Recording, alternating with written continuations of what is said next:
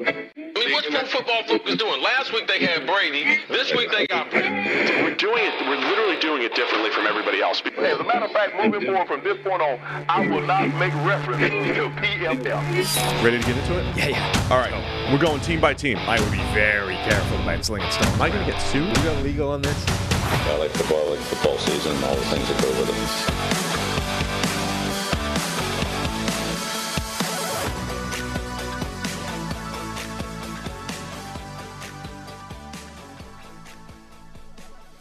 Welcome into the PFF NFL podcast. It's quarterback day today. The Netflix show uh, broke cover yesterday on Wednesday. We uh, took a look at it yesterday, you know, through to, to be able to talk all about it today. Trev, how much did you watch of this show? You watched the first couple of episodes, right? I got two episodes in because that was the predetermined agreement. you, as the overachiever that Yeah. you are, clearly could not get enough of Kirk Cousins. So you just continued after those two episodes. I mean, some would say overachiever. Some would say this is simply an illustration of how little I have going on in my life that I could dedicate basically most of a day to watching this quarterback show from start to finish yesterday. But yeah, I, I ended up starting off, planned to watch just a couple of episodes. And they suck you in. The, the way Netflix works, right? Where it ends one episode and then the little bar starts creeping across like three seconds till the next one starts. And before you know it, you've, you're watching the whole damn show. So, yeah, I ended up I watched the whole thing. I, I'm not going to lie. I there, there it is. I, I have a problem. I, I watched the whole quarterback show. So that's where we are today. So look, there's going to be some spoilers here, but frankly, it's not like the plot was a secret anyway, right? We know what happens. We know the Vikings end up losing at the end of the season. The uh, the Chiefs don't, and Marcus Mariota doesn't start at the end of the year. Like he's not a starting quarterback anymore. So we know all of this. It's not like we're breaking any uh, plot holes that, that nobody saw coming. Um, but anyway, before we get into the whole thing, what's on your family summer bucket list? Maybe some traveling or going swimming or cookouts in the backyard. Something that should be on every parent's bucket list is protecting their children through every season of life, no matter what. Fabric by Gerber Life makes it quick and easy to protect your family with a term life insurance policy so you can focus on fun. You could go from start to covered in less than 10 minutes with no health exam required. Join the thousands of parents who trust Fabric to protect their family. Apply today in just minutes at meetfabric.com. excuse me, slash PFFNFL. That's meetfabric.com slash PFFNFL. M E E T fabric.com slash PFFNFL. Policies issued by Western Southern Life Assurance Company, not available in certain states, prices subject to underwriting and health questions. All right, Trev, let's get straight into it. So, for anyone that hasn't seen this or seen any of this yet, the whole concept of this show is we have three quarterbacks. We've got Patrick Mahomes, Kirk Cousins, and Marcus Mariota. And we're kind of following them through the season a little bit. There's a little sort of intro. This is from the brainchild, by the way, of Peyton Manning, which Peyton does his- himself a little intro up front. He's sort of the first scene of the entire show is Peyton Manning articulating, you know, how difficult it is to play quarterback. And like one overarching thought is Peyton Manning was everywhere when he was one of the best players in the NFL, right? He was on every second commercial that was on TV. And then when he retired, he kind of faded away, did his own thing, and now seems to be coming back with the express intent of taking over the entire media landscape of the world. No, I completely agree with you there. I mean, obviously, like, I don't know if he planned on that, right? I, Peyton, just from knowing, I've got some good friends who are in the Denver, Colorado area, and like Peyton's got his hands in a couple of different things. Like, I think he's got his own bourbon that he makes, you know, and there are things that he does around the community and everything. So, uh, he was obviously dipping his toe in the water of getting involved in the community and getting back out in the media.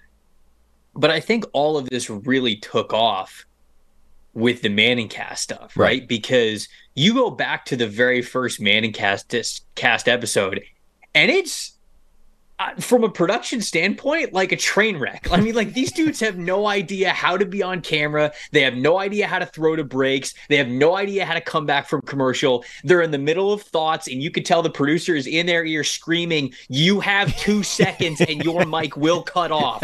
Like so, I I just it was it was like they were it was like him and Eli were doing that Manning cast thing for fun, and people loved them so much because, of course, these are two very famous brothers, but also because these guys are two quarterbacks. And I think the premise of this show and how it started and how Peyton become became the executive director of it is because we can't get enough quarterback access. When it comes to quarterbacks, how they live their life, how they prepare, what's going on in their head, just seeing different viewpoints of one of the most complex positions of any sport at the very highest level is something that's always going to intrigue people. So you're right. Peyton makes a cameo at the very beginning of it. He kind of narrates some of it going into the beginning storyline. And um, Omaha Productions, his production mm. Agency or his production company, is the one who helps put this on along with Netflix. And so, uh, yeah, I don't think Peyton's going away anytime soon. I think that he realizes the media loves him. So we're going to get more of this, which is fine by me because it creates some great content. Well, he was always the great um, prize in terms of like everyone thought he would be the next Tony Romo or the, or the Tony Romo, like the guy that would go into the booth and become sure. you know the next great announcer, and he was going to get twenty five million a year to do that or whatever, and never really seemed to show any interest in that, but.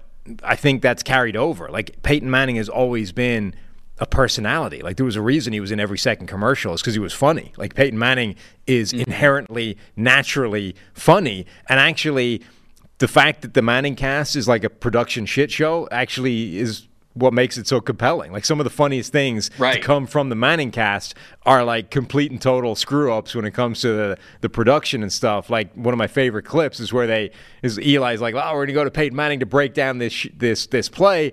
And Peyton's like, "I can't hear shit," and Manning's like, "Oh, never mind. Here we go." like, just hilarious. And I think that you're right. That's what. That's why I kind of brought it up in that light where I don't know if they thought this was going to work. Like I thought, I think that they just were doing this for fun. Maybe that maybe their agent said, "Hey, ESPN and Monday Night Football are going to pay you a lot of money yeah. just to sit there and talk football." And him and Eli probably went, "Okay." Well, I think they with no sort of broadcast direction experience, and then we love them so much, yeah, because they're so charismatically themselves. But also, it's like it's all and the now benefits. I think because of that, Peyton yeah. is like, oh, okay, I'm going to do more of this because now he's more comfortable. It's like it's all the benefits of that, you know, broadcast gig without the fact without needing to do it, you know, every single week of the year. Like they get half the season off or mm-hmm. whatever. Like it's it's all the benefits of that. They don't need to go and do all the pre prep stuff because the whole thing is supposed to be off the cuff. Like it's all the benefits of that without any of the drawbacks. So anyway, without getting lost down that rabbit hole too long, what were your initial thoughts of this quarterback uh, series, documentary, whatever you're going to call it? I mean, so I'm only two episodes in, mm-hmm. so I know inevitably you're going to spoil some things for me because you're just going to bleed over into those extra episodes. But that's fine.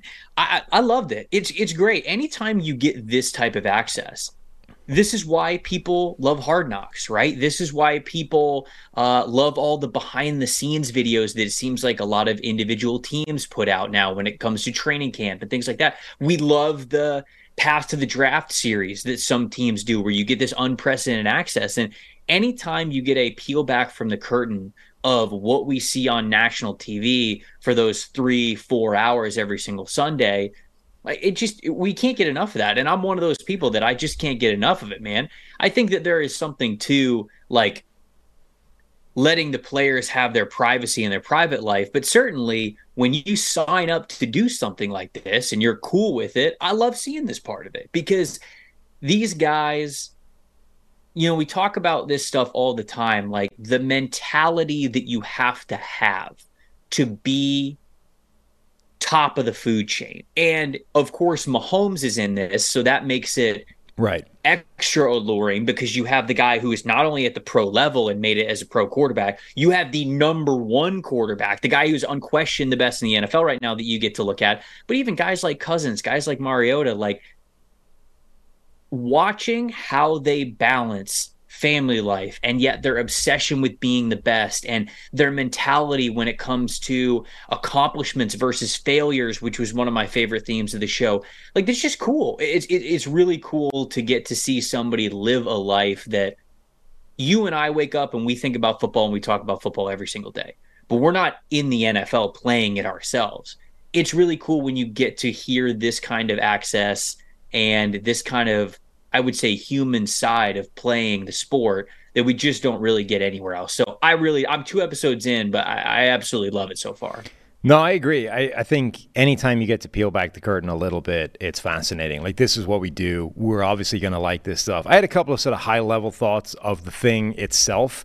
Um, like, it's obviously really well put together.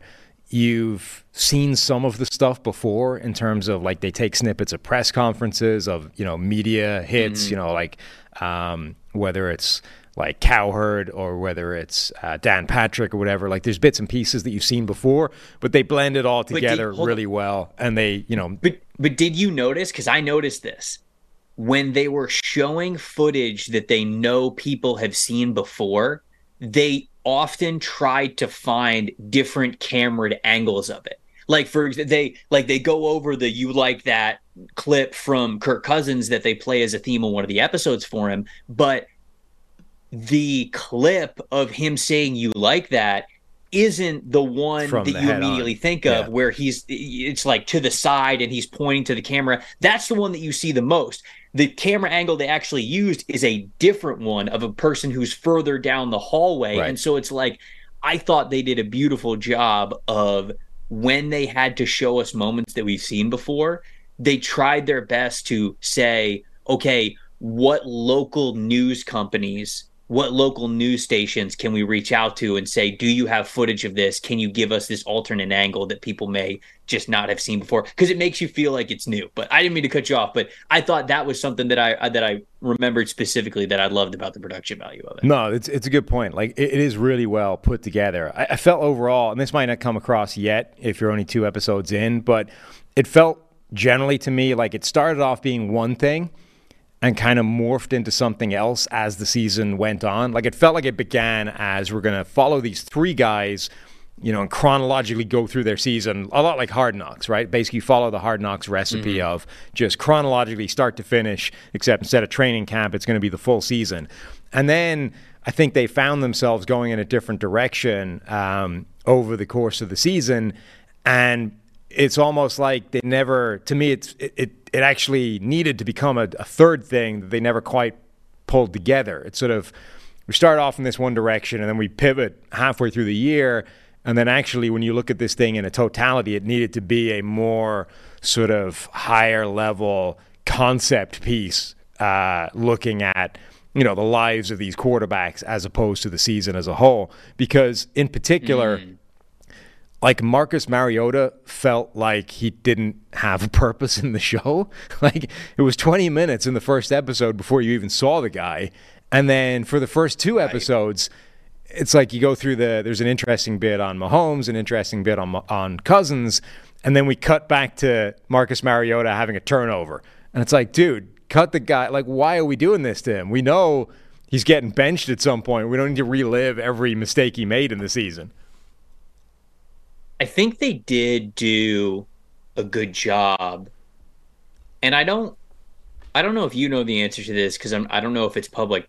Did they only follow these 3 guys around or did they follow like 10 guys around and then they picked which 3 because it, it seems very hard for me to believe that they only picked Mahomes, Cousins, and Mariota, and all three of them happen to have kind of like tiered story endings that would make for a really good show. So I, I, I wonder if they followed around a lot of these guys and the Mariota stuff is shot in a different light, of course, because they're shooting it in a way where he does he's not the starting quarterback at the end of the season, right? I mean, like they show the Desmond Ridder stuff at the very beginning with Ridder getting drafted. They talk to Mariota about free agency, you know, even back in August, clearly when they were filming this uh, a year ago. So I just wonder if they they would have done. They yeah. probably did that on purpose, and it feels very lucky for them to have gotten that if they weren't filming multiple people. I don't know the answer to that question, but the way the Mariota story unfolds in the show, I would be, I'd be surprised if, um, if they had more options because it felt like, it felt like Mariota's season ended. They covered the bit, the sort of drama about. Remember when they initially benched him and then he just went AWOL and the media Yes. story was like, Yes. "Hey, Marcus Mariota, just he's handling this like a child. He's gone AWOL. We don't know when he's coming back. If he's coming back, like he just bailed on the team, went to get his knee surgery. Like they kind of covered that, and it looks a lot like Mariota kind of got hosed by the way that worked, but." and then he but he just kind of disappears from the show like he barely features in the last several episodes and it's like okay i hmm. understand that like unlike these other guys he's been benched and there's less sort of ready material and you know we're focusing at the same time on Mahomes and a playoff run and his ankle and all these kinds of things but like you know it sort of feels like it felt very badly weighted in terms of we start off with these three stories and by the tail end of this show it's not like that at all. Like we've basically sacked off one of these stories completely. Even Cousins is sort of mm. in the you know in the periphery of this thing because we're now focusing solely on Mahomes and his playoff run, his ankle, and all those kinds of things. So that's kind of what I mean by when you got to the end of it, you felt like it was a very different show than it started off being, where we're like tracking these three guys you know, broadly equally, like theoretically, and it, you, you you feel like that's going to be the narrative for each one. By the end of it, it's like this is still a really interesting uh, show, but it's a very different show than the one we started off watching. No, I'm, I'm interested to keep watching it to kind of figure out what you're talking about. One of the themes that I did want to uh, talk about today and bring up with you is it's not like a theme that I just noticed and it was like, oh, did you notice the same thing? Because I know you had to have noticed the same thing because especially the way the first episode ends. I think it's the first episode. This is what they want you to remember going into the second episode, and that was these guys think about failure Yeah, so much. Like to the point where they remember their failures more than their accomplishments. And this is coming from Patrick Mahomes was he he definitely had a voice in this. Eh, You know, he, I'm not saying that he's brushing over the AFC championship wins and the Super Bowl wins and those things like that, but like he even says it, the stuff that keeps me up at night is the missed throws for the open touchdown. They could have won the. th- There were there were a bunch of clips where, oh, what game was it? It might have been that Oakland. It might have been the Raiders game. I said Oakland. Sorry. It might have been that Raiders game where he misses that McKinnon throw, right? And he's beating himself up over it because if he would have completed that little McKinnon throw to the flat, McKinnon Right. would have just walked in and had a touchdown. And they win that game. And at the end of the game, whichever game it was, Mahomes, there's a clip of Mahomes talking with people after the game, and he's like, "Yeah, but I, I mean, I should have had that throw. I should have had." It's like, dude, you won the game. Like y'all, like you don't even need to think about that anymore. And yet, these guys, and this is what's a, such a fantastic peel behind the curtain. They are so motivated and I will even say haunted by like the throws they didn't complete. Not to say that it totally overshadows the accomplishments that they've had in the league. I think these guys recognize that and they take pride in that. But it's it's even more than I thought that it would be watching these guys talk about the little failures that they've had that I mean could have meant the world. Obviously, we know it's a game of inches and everything. Kirk Cousins had one of those passes as well where it shows it where Yeah. he overthrows KJ Osborn wide open and it could have been a touchdown for him. But it's like maybe Netflix was just doing that on purpose and manipulating it a little bit to create a storyline. But the way that it came off is that these guys just are haunted by some of their failures. And that weight, I felt like that almost fear of failure as a motivational part of greatness was a bigger piece of the pie than I even thought that it was going to be going into it and watching it. Yeah, they, they showed that really well. And what I thought was most impressive about highlighting it is the places they showed it were both from winning games, right? Like you mentioned the the overthrow uh, to Jerick McKinnon in the flat, that one to Kirk Cousins. Like in a winning performance after the game, Kirk Cousins is still bugged by that miss to KJ Osborn and is talking about it. And it reminded me a lot of um, you ever see the movie Rounders? You know, the kind of opening No. monologue that Matt Damon is doing. And I think it's the opening. Maybe it's later where he's there's another kind of monologue he's got somewhere along. But he basically said something along the lines of, you know, strange as it seems, most players don't really remember their best hands, their their uh, greatest moments, but they can remember with startling accuracy the the bad beats they have down the years. And I think I don't think this is a quarterback specific thing or like a, a driven athlete specific thing. I think this is a weird look at human nature.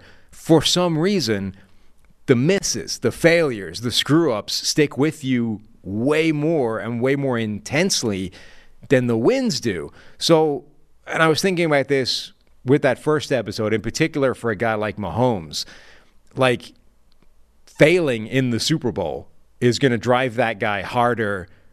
Like it, it's worth like almost three rings. You know what I mean? Like the the one that you Right. lost, the one that you Right. let get away, is worth three of the ones that you won. Like you, it's going to motivate you to get back way more than winning the first one did or winning the second one did. It's the fact that you didn't get that other one that's going to keep grinding at you. And I, I like I wrote down on my notes that basically articulate what we just talked about, but then like why are we like that? And by we I mean humanity, like as a species. Why do we focus on the bad thing? It is so it's fascinating. I um I just got finished reading a book. Um it's a pretty popular book. It's called Never Split the Difference. Chris Voss wrote it. Yeah. It's all about like negotiations. Yeah, yeah, yeah. And in that book, there's a part where he talks about a negotiation tool for you is to understand that people have a have a true fear of negative consequence that does not equal the same amount of joy or allurement that you would get from accomplishing something. He's like, let's say that like everything's even. If you present a situation to somebody where not signing a certain deal would bring you down, let's just use round numbers and say two points of whatever expectation is. But signing a certain deal would get you 10 points higher you will focus so much more on the two points that you might lose. That will be such a more motivating factor into the decision that you make and how you could be manipulated within a negotiation or conversation because naturally people focus so much on what they're about to lose, how they might fail in a certain situation, rather than what it could be at the very top. And it, it, it it's truly just such a fascinating part about the human brain, and you, we see it again here with quarterbacks at the professional level. Some Patrick Mahomes is so unbelievably accomplished already in his career, and you know, I'm sure we're going to talk about Patrick Mahomes trash talking a little bit. Like Mahomes trash talking is kind of his way of conjuring that confidence, knowing that he's backed it up before. And so I'm not saying that that part of recognizing his accomplishments don't exist in his life, but man, like you said, it's almost like that Super Bowl. I, I, I think there's a good chance that Patrick Mahomes could win multiple more Super Bowls before he hangs it up and he is done that Super Bowl that he lost to Tampa is is he is going it feels like he is just going to remember that almost more than the other memories of them actually winning it because of that that that process in his brain that all of us of humans seem to have where the weight of failure and the weight of what could have been is so heavy even compared to the mountaintops that some of these guys have experienced and that was that was a fascinating theme to me over these first couple of episodes Yeah, it really was. And then the the other area and where I think the show kind of missed the trick is the the reason that I thought Mariota felt almost like a distraction is I think the most interesting thing about the show to me was the contrast between Kirk Cousins and Patrick Mahomes because obviously Mahomes is now the pinnacle. He's the, the best quarterback in the NFL, the number one guy. He's the person that everybody is striving to be or to beat. And, you know, there's an interesting bit later in the show where you sort of peek into the rivalry between Joe Burrow and Patrick Mahomes and how Burrow's kind of right there in terms of being able to to go toe to toe as a rivalry. But guys like Kirk Cousins, you know, clearly aren't at that level. And yet the show does a really good job of showing number one how good Kirk Cousins is as a quarterback. Like we we tend to kind of focus on this again on the negative side of the listing the reasons that Kirk Cousins isn't Patrick Mahomes, right? But when you sort of go and look behind the curtain and, and even just look at his overall numbers and, and all those kinds of things, Kirk Cousins is an incredibly good quarterback. He's just not Patrick Mahomes. So seeing the different ways that that is true are is really interesting, but also seeing the number of ways that Kirk Cousins tries to become the best quarterback that he can become. Like on the one hand, I, I came away from this entire show incredibly fascinated by Kirk Cousins the person because on the one hand, he's like a walking sheet of beige, you know, paint. Like he's just nothing. He's like he, the first show we get we get into this like the fact that he's a meme, right? His he wears this like what turned out to be a Patagonia uh, plaid shirt after the thing, and it's like Right. you look like anybody's dad that's just walked out there, and then they show his closet, is- which that is- literally looks like my dad's closet to him because Right. he doesn't have any. because his He wife doesn't, he doesn't have it. any fashion opinions at all whatsoever. Yes, but his closet there on screen literally looks like my dad's closet. It's like any any American dad's closet of just random plaid shirts that he shows up. But yeah, the fascinating thing about that was he literally says, I deliberately choose not to have fashion opinions because that's like a percentage of my brain's runtime that is not going towards football. So I abdicate Yeah. that responsibility to my wife. She dresses me so I can focus on being a better quarterback. Like that is how eh. singularly demented this guy is at trying to be the literally the best quarterback that he can be. And yet doing that takes him to being 75% or whatever of Mahomes. Like it's this fascinating world of there might be no quarterback in the NFL squeezing as much out of their talent as Kirk Cousins is when you look at what he is doing on a weekly basis to try and be the best guy he can be. Mm-hmm. And it's still not even close to being enough to get you to where Mahomes is just by being Mahomes. Yeah, I think that you know, going back to the Last Dance documentary that uh, Netflix did with the uh, Bulls dynasty, and I think that a lot of people were so, a lot of people love that documentary so much because again, it was a very close view of what it takes to be great at these sports. And I think we we we can't get enough of hearing those stories, right? Kirk Cousins says, I cannot care about fashion at all whatsoever because that is part of my brain that I need to be devoting to the game of football. I don't remember this exact quote, but I remember hearing it. I don't remember. I, I think it was like last year.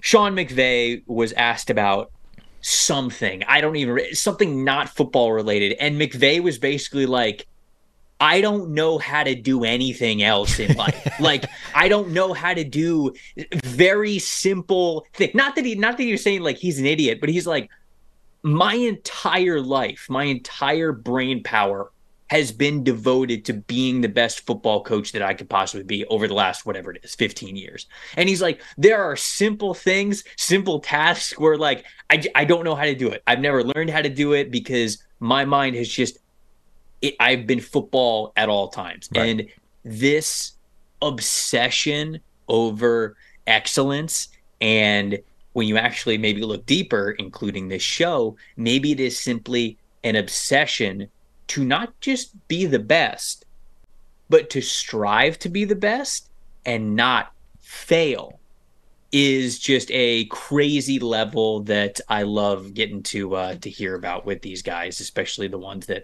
like you said, are at the very top, are close, and then other ones whose journey has kind of been all over the place. And we've kind of known bits and pieces about this in the past. Um, you know, the when we were talking about the S2 cognition scores a lot in the draft process, uh, Kirk Cousins apparently sought out those S2 cognition guys and like volunteered to take that test to essentially self scout his own brain, you know, figure out where am I on this spectrum? What could I be working on? Like, how could I improve based off this information within this S2 test?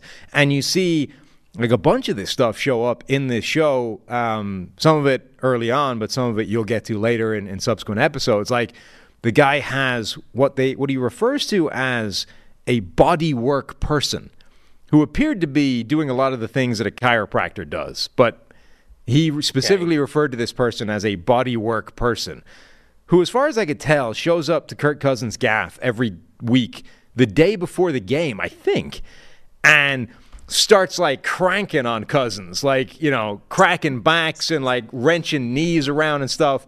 My initial thought looking at that was like, Number one, do the Vikings know that, and are they cool with that? Because that that seems like some pretty aggressive body manipulation for a dude that's about to be playing, you know, on Sunday Night Football in like 24 hours time. I, I, I was a little bit concerned about that as a, you know, from a, a team perspective, but okay. But then he also has. Have you this, been to a chiropractor, or did they freak you out? I've never been to a chiropractor, uh, and I've never looked into it too hard, to be honest. But are they not still very much like quackery as opposed to real medical thing? No, no, no, no. I definitely wouldn't say that. I've been to a chiropractor many times, and like I've got lower back issues, so it always really helps. There's no like regulation with or my lower right? back. Like there's no Would you say? there's no like you don't have to go to medical school or anything to be a chiropractor, right?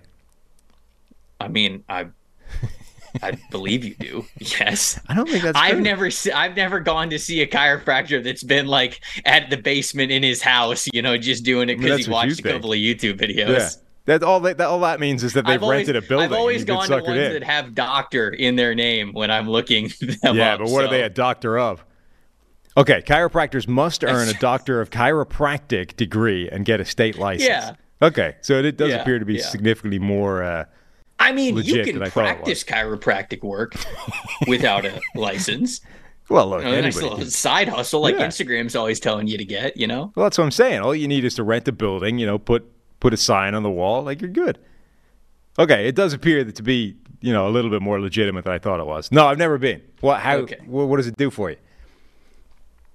So I mean, it's I, I've I've really enjoyed it because through like weightlifting and sports and everything, like I've just got a bad lower back. So they'll identify kind of like the areas where my, like the lower part of my spine might be kind of like lean in one way or the other, and they just kind of adjust it to kind of get it back into regular alignment, and then you come back a couple of times, you re-strengthen the muscle around it, and it helps. I, it definitely feels better in the moment, but then it's also really helped me and like felt better in the long run. So I didn't mean for this to turn into like a uh, like a me free advertisement for chiropractic businesses, but uh, a couple of my uncles are chiropractors, and so like I kind of grew up around it, so it doesn't freak me out as much. But I know for some people, it's really weird watching them kind of massage your neck, and then boom, it just they just like turn your Oh, neck a not- certain yeah. way and it just it's never weirded me out. Like I I crack my neck just you know sitting here like a like a Sure. individually. I don't need a professional to do it,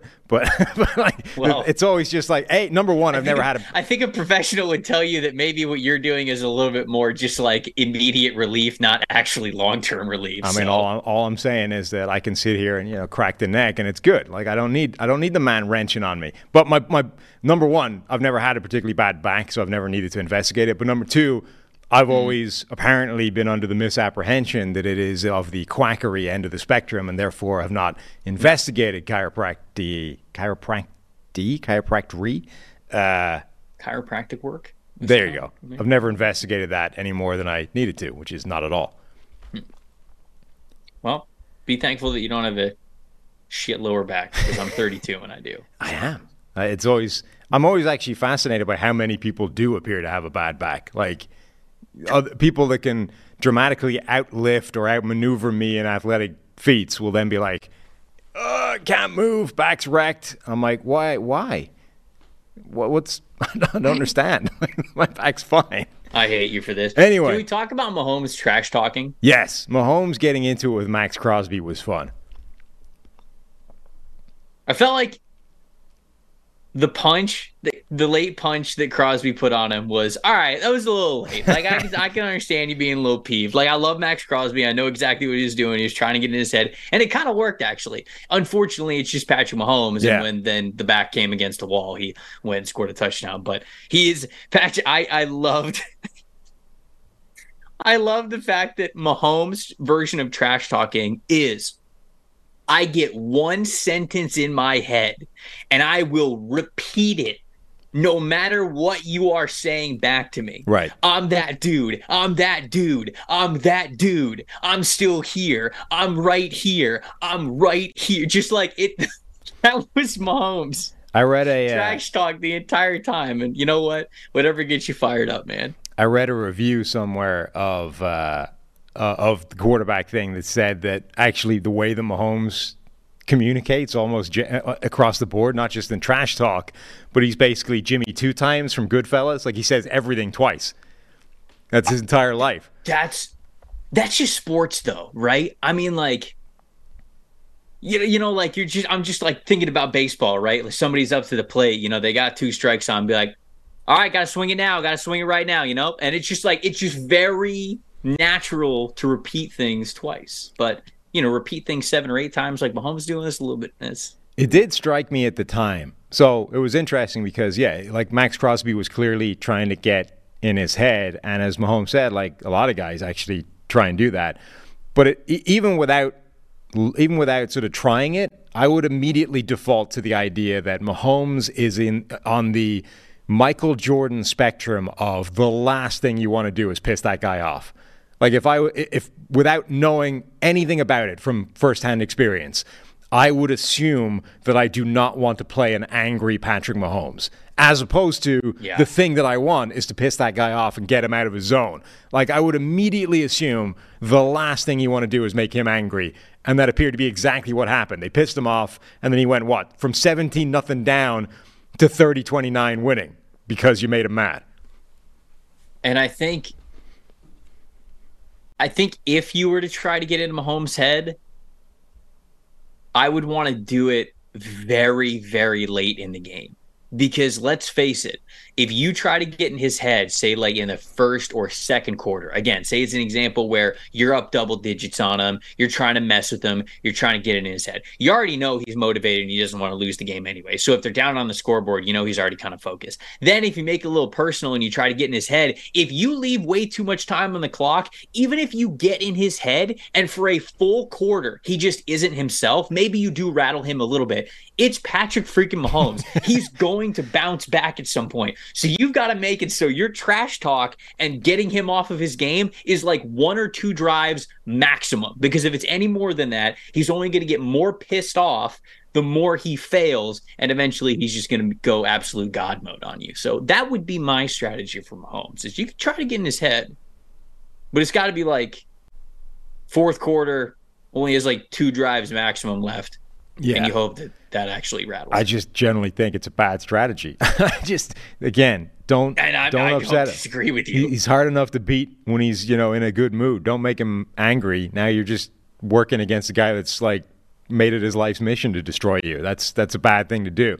Um, in addition, so again, I my maybe my biggest takeaway from this entire show is being captivated by the enigma that is Kirk Cousins because you've got this beige plaid nothing facade and yet in the even just the first two episodes the two most unlikely things to come out of these first two episodes were surrounding Kirk Cousins.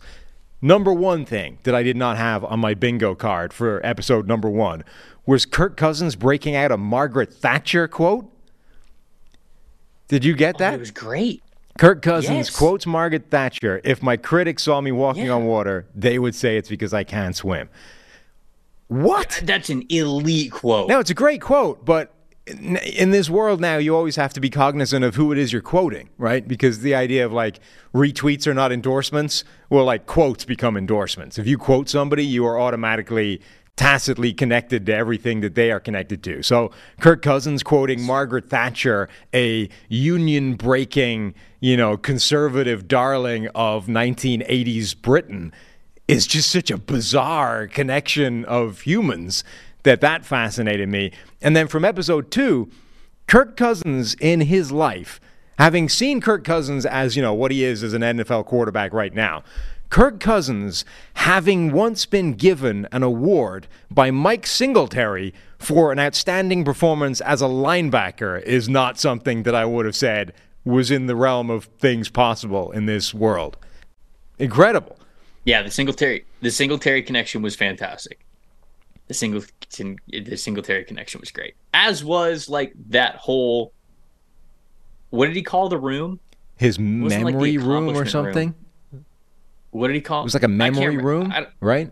Yeah, memory room. I think that is what he called it. He called it like a memory room, but it had the door Yeah. that was a shelving unit. Right. Like that was super cool. I love the fact that he's like, oh, we didn't want our trophies like out in front of everybody, and so Don't you find that, also kind of allows you to interesting, con- just in itself? Not to cut you off, but don't you find that quite interesting and potentially revealing that you know he didn't use that word, but what he was essentially saying is these guys that have all of their accomplishments or memories on display in their house, it's a little mm-hmm. bit too narcissistic, right? And he at least has the self awareness to be like. I don't. I, I want. I am narcissistic. Like I want to have this room of everything I've accomplished. Right. I just don't want to show other people. Like I don't want to put it out there that I am this guy who revels in my accomplishments, right? Cuz again, Yeah. human nature, I think most people are quite narcissistic, but he has the self-awareness to be like I'm uncomfortable with that. I don't want to be that guy, at least not in front of other humans. So I'm going to keep it in this room that isn't just like hidden away in the basement, but is actively behind a Murphy door, like is actively a hidden room in the house.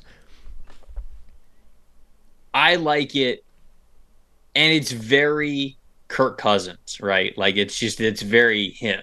He's not going to be flashy. He's not going to be flamboyant about some of his accomplishments, and it's a really cool way to, I think. Now, obviously, everybody can do whatever they want with their accomplishments, but I think that kind of concept is a really cool way to compartmentalize that part of your life in a great way, right? You spend so much time at the facility, you spend so much time in your playbook, you spend so much time watching film, anyways, that when you come home, the importance of having a space where it's like, this is time for my family. Like, I am away from the game of football.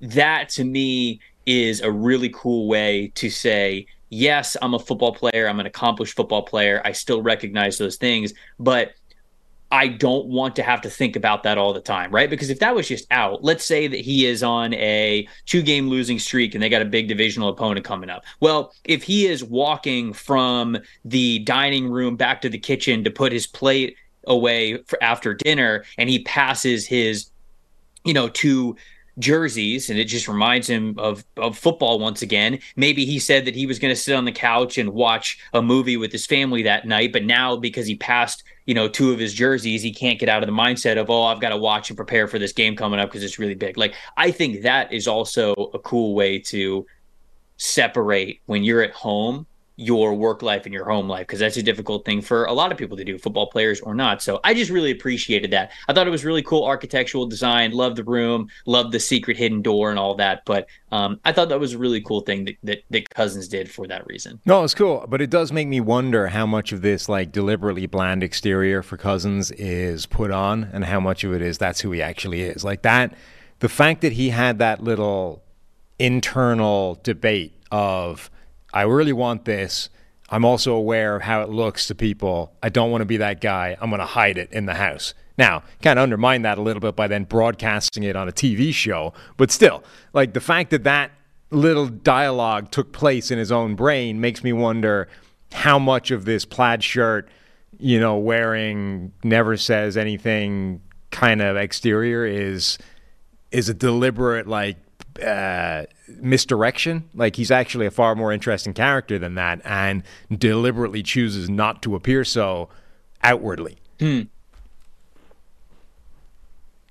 maybe i'm only two episodes in man Yeah, so that's the, the rest of the show. That's the interesting thing. Like we're not gonna we're gonna kind of wrap this up pretty soon, but I think the worst two episodes of this are the first two, and I actually think you get way more into it the further you get, and that's when you get into the really interesting stuff. So coming up for you is not just the body work person that Cousins uses, but him strapping on some like brain device that looks like Professor X from the X Men and like training his brain on a weekly basis, apparently, um, to do some pretty interesting stuff. So he was working through something that like deliberate, like uh, it's almost like a. Uh, it's almost like a correction device where as soon as you start to lose focus, it it realizes that and like turns off the screen for you until you like cop on and refocus on it. I thought was pretty interesting.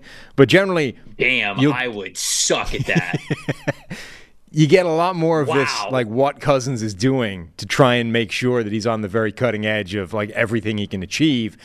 And then you get what I think is like the the pièce de resistance of this entire thing is you get like a last dance version of Mahomes Jordan flu game, right? You get the ankle injury and everything that that is mm-hmm. throughout the playoffs, which is fascinating. Like if this if this documentary show, whatever you want to call it, if this is remembered for nothing else, it's provided like that extra sound visual documentation of what Mahomes went through during the playoffs with that ankle injury, which is insane. Like, I don't think any other quarterback in the NFL wins a Super Bowl from that ankle injury, from that moment he's injured. I'm excited to watch it, man. I'm excited because they they tease that throughout the show. Like after the first episode, they'll say like you know like coming up on Right. the season or whatever, and they get into the ankle and whatever. And so I uh yeah they they they lucked out again Oh, with 100%. how these three guys Yeah. finished because. Maybe maybe I'll get done with the show and maybe I won't think that anymore. Maybe I'll kind of be more like you and it's like, all right, well the Mariota stuff didn't pan out the way that they wanted to, but the fact that they have one guy who ended up getting benched, one guy who had an incredibly se- successful season that ended up crumbling in the playoffs, in which you could say like the playoffs are just this different beast, and then one guy who actually wins the whole thing, and you get to go through what it takes physically and mentally to actually win the whole thing, like. I, it, it almost feels too good to be true, in my opinion, that they got these three storylines for the first season. I think- you know that everybody's going to watch this. You know that the ratings are going to be fantastic for it, and you know that there's going to be a second season, and they're going to follow. Sure. Who, who are they going to follow next? Let, hold on. Who are they going to follow next? Who do we think? Joe Burrow. Burrow's one of them. Burrow should be one of them. Burrow is absolutely one of them. If they could do it, I don't know if this will happen because they the Jets just got thrown on hard knocks. But if they could follow Rodgers, that would be a hell of a one. Um, who would be your so okay? If Burrow's your sort of top tier guy, like Dak Prescott would probably be a pretty good second tier guy, or Derek Carr, Dak would. Oh yeah, I think that Carr and, then oh, I think Carr and Prescott would be. I got your Mariota. I got your Mariota. Baker Mayfield. Yeah. Baker. Baker's your third guy. That's that's your trio. What about Russ? I just find What if it was Burrow, Russ, and Baker?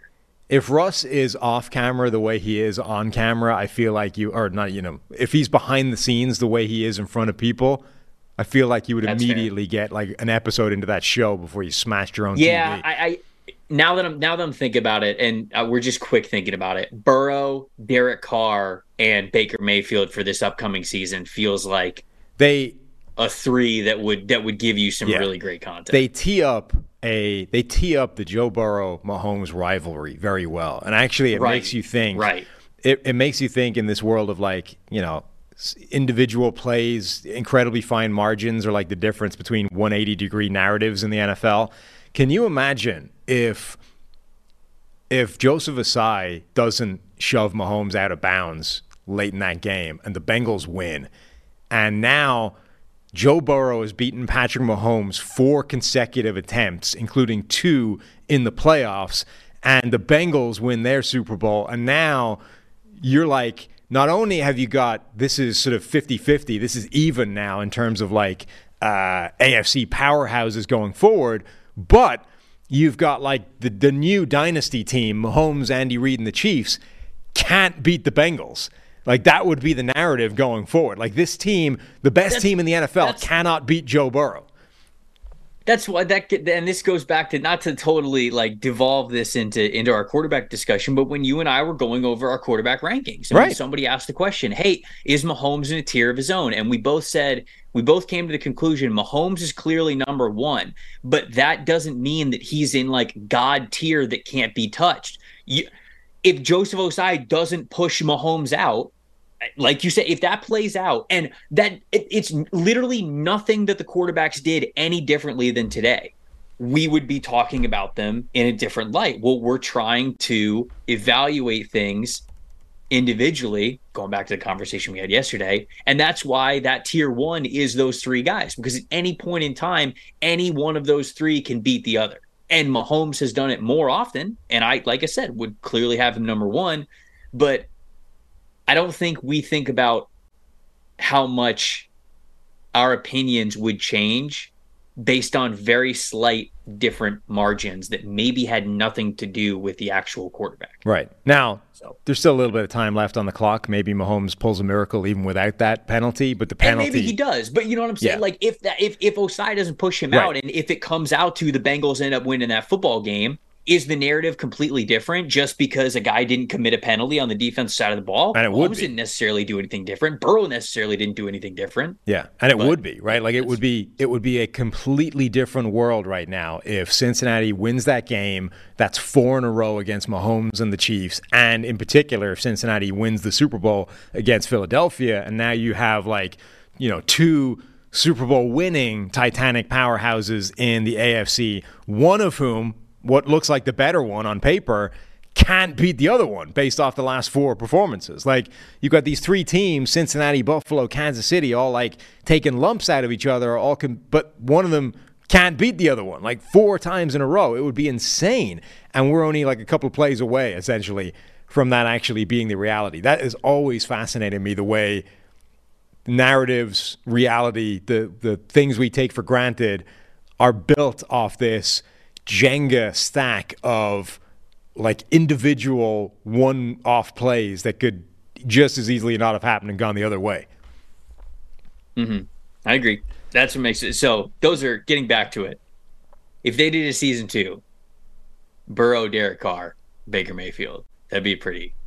Yes. That'd be a pretty good one. And I can't work out for the Baker part what would make be more compelling, like him being benched after three weeks and you having to sort of live with like benched Baker Mayfield for the season or whatever, like a full season of Baker and the roller coaster experience that that is. even if Baker gets benched early in the year, I think it would make for compelling television or documentary series watching because I think he would get the job back. Like I don't Right, think Kyle probably. Trask is Yeah. somebody who, if Kyle Trask isn't going to come out here and win that job at a training camp, then I don't expect for him to be somebody who week three on they just go, yeah, we're sticking with Trask no matter what. Like I think you'd probably go back to Baker in, in week thirteen you know so it would almost it would maybe be the story of like how you mentally go through getting benched and then having to be the starter Right. again My I'm my final thought with this whole sort of show, by the way, and I'm, I'm be curious to see if you think this as well after you get through the rest of the, the episodes. But it started off with this idea of the three guys you follow them through, and we've just projected season two in the same way. To me, this show ends up working an awful lot better if you dump Mariota from the storyline entirely, you get rid of his part, and the thing becomes like a two person contrast of Patrick Mahomes and Kirk Cousins. And I think that probably works with whatever two quarterbacks you would choose for season two. Like the contrasting lives of these two guys, and it doesn't necessarily need to be, you know, the chronological journey from season start to season end, but like we touch on a lot of the same things. We see how each guy works from an X's and O's point of view during this series. Mm-hmm. We see how each guy responds to the grind, like the physical beatdown that they suffer. Mahomes, obviously, with the ankle injury, but a lot of the the middle episodes is just about the attritional ass kicking that Kirk Cousins gets week on week and why he needs the the body mobility due to whoever it is. Like that sort of contrast is really interesting. How they each motivate or react with to their teammates. You know that the, the whole thing I think is fascinating with this A B analysis of two very good quarterbacks, one of whom is clearly better than the other, but how they those guys get done with the entire position. And to me, the sort of Mariota thing just ends up being a little bit of a distraction to that. And if you were doing it next year, like that would be how to do it, in my opinion. You get Joe Burrow and you get Derek Carr, or whoever your other quarterback is, and we just contrast what the world of being, you know, uh, one of in in a in a franchise where those guys are your quarterbacks for the season. That is how I think this show should work and how it was kind of best almost coming together this year. So as I sit here right now, two episodes in, I Right. still feel as though the three person element is the right one. But maybe I will. Maybe I'll. Maybe I'll be in step with you when I get done with all eight episodes. All right. Well, we'll see. I'll uh, I'll hit you up for that information after you've made it through all episodes. But that's the show today. Steve Palazzolo, the great Steve, will be back on Monday. I think still from Boston for some extended period of time. So there'll be a, a little game to see if you can identify all of the various items in his background, including I saw on the Mina Kimes podcast the video feed of that. There was a uh, there was a sleeping bag in the background. There was uh, a stack of books. There was all kinds of crap hanging in the background of this uh, bedroom that he appears to be forced to do shows from over the next couple of weeks. So that'll be uh, part of a little side game that we have on the PFF NFL podcast. But he'll be back Monday, and uh, I think Trev will be back at some point next week as well. Thank you for listening to our show this week, and go watch quarterback. It's uh, an entertaining, an entertaining little run.